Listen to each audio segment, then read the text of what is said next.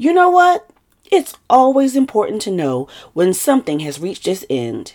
Easy to say, hard to do. I'm talking closing circles, shutting doors, finishing chapters. And it doesn't matter what we call it, y'all. What matters is leaving in the past those moments that are over. And sometimes we stare so long at a door that is obviously closing that we see too late the one that is open. Consider this God closed that door because He knew you were worth much more. Hey y'all, I'm Deya Direct, and welcome to part two of When Closing Some Windows Opens More Doors.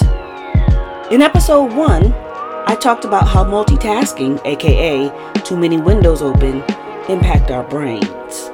Now it's time to discuss how and why diminishing some of these distractions can open the doors of our destiny. Have you ever been so busy and so distracted by all the things going on? Then at the end of the day, you're left wondering, now, what exactly did I accomplish today? See, many of us are in the business of being busy. But sometimes what you're so busy doing isn't a good use of your time nor your energy. It can, however, be a distraction from us focusing in and hunkering down on the one or two big things that require more time and deliberate moves, which will ultimately bring us closer to fulfilling our calling. Let me just be honest, I have certainly seen that scenario play out more times than I care to share in my own life. We know what happens. You're super busy, but you don't see the fruit of your labor, nor do you feel fulfilled, valued, or appreciated. You start to get frustrated, right? Or maybe you do see the benefit, but you're just spread too thin. Sometimes life does require more of us and multitasking is necessary. But should it be the norm? Have you ever just found yourself paralyzed because there's so much to do, but you're overwhelmed and you can't move? Guess what happens? Our brains become hijacked by the to do list because it can only do one thing at a time.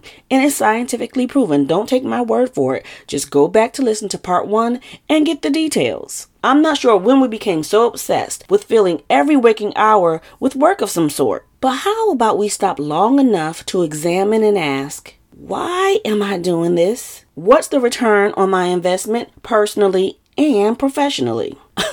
I can't tell you how many conversations my girlfriends and I have had of all the stress and constraints of work and not having enough time to take care of all the other parts of our lives that require just as much, if not more time and attention, including relationships or the lack thereof, keep it real, our health, or spending quality time with family. You feel me? Sometimes you start to realize that the things that once made sense that you put all your time and energy and effort into and that you actually enjoyed, you no longer do. Sis, could it be time to make a change? You know what I call this?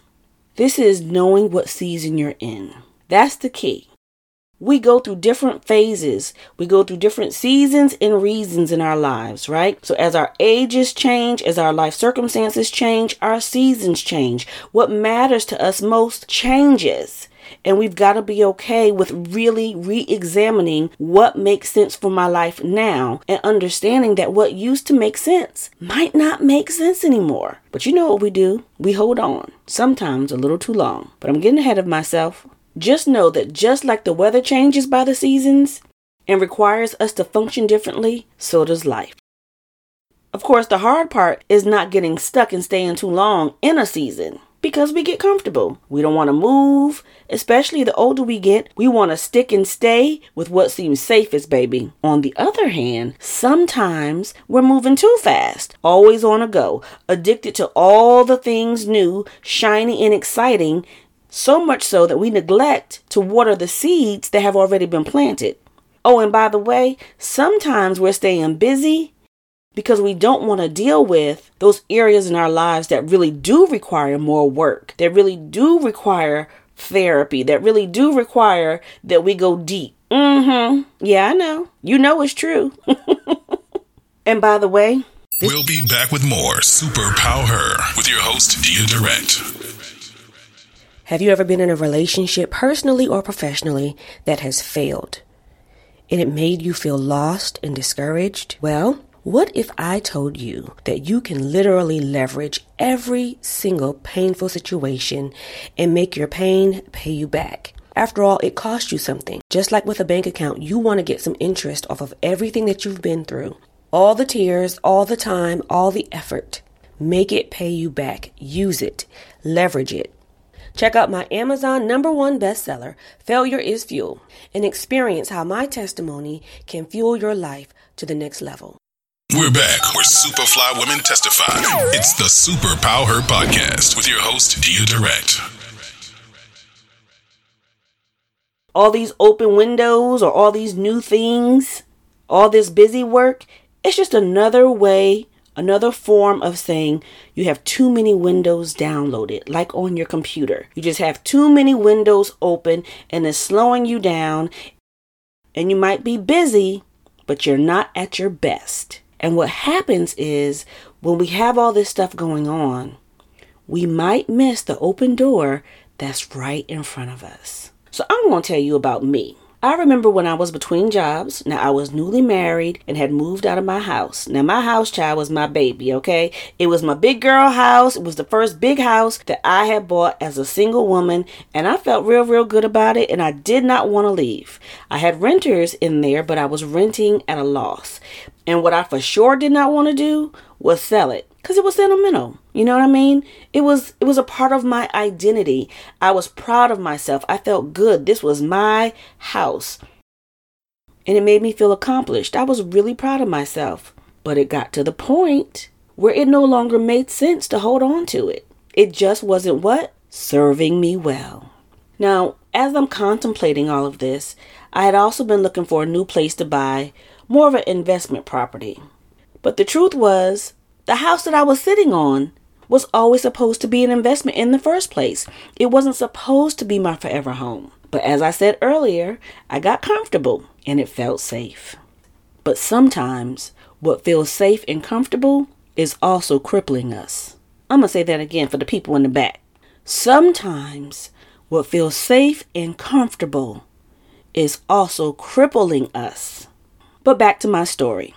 When I finally got the courage to stop all of those searches on Zillow and sell the home that I actually already owned, my life changed significantly. So let me tell you, not only did this sale happen fast and smoothly, I sold it for over a $100,000 more than I ever imagined. Yep, closing those windows literally opened doors for years to come. Bottom line is this Anything that's not propelling you to your destiny is distracting you from it. And for a long while, I was hurt and upset about needing to sell my old house. But as Joel Osteen likes to say, nothing in life has happened to you, it's happened for you. Every disappointment, every wrong, even every closed door has helped to make you into who you are. So, my question to you is what windows of distractions are keeping you from walking through your next open door? Here's your Deya directive for the day. Reevaluate what you're doing, who you're doing it with, why you're doing it, and how it makes you feel. Is it lined up with your heart's desires, or is it time to make a shift? Here's what else I want you to do get quiet and ask God what season am I in? Moving differently may still be hard, but trust me when I tell you, it's easier when you know you're going in the right direction. When I got quiet and prayed about my season, I heard clearly that it was time for me to release what defined my past so that I could walk freely and fully into the open door of my future. And guess what?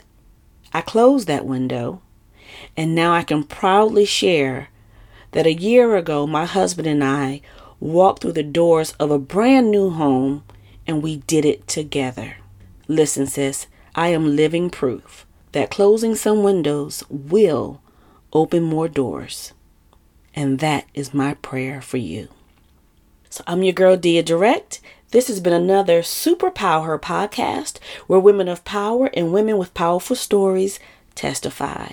I hope that something in today's message has spoke to your heart, your mind, and your spirit, and that not only will you listen to it again, but you would subscribe to this podcast, download it, and share it with your friends, and comment. When you comment, it lets me know that I'm going in the right direction. I'm looking to you for that kind of feedback. So let's continue to connect. You can find me on all social media at DEYA Direct. And if you follow me, I'll follow you back. Until the next time, remember your circumstances don't determine your destiny, only your choices do.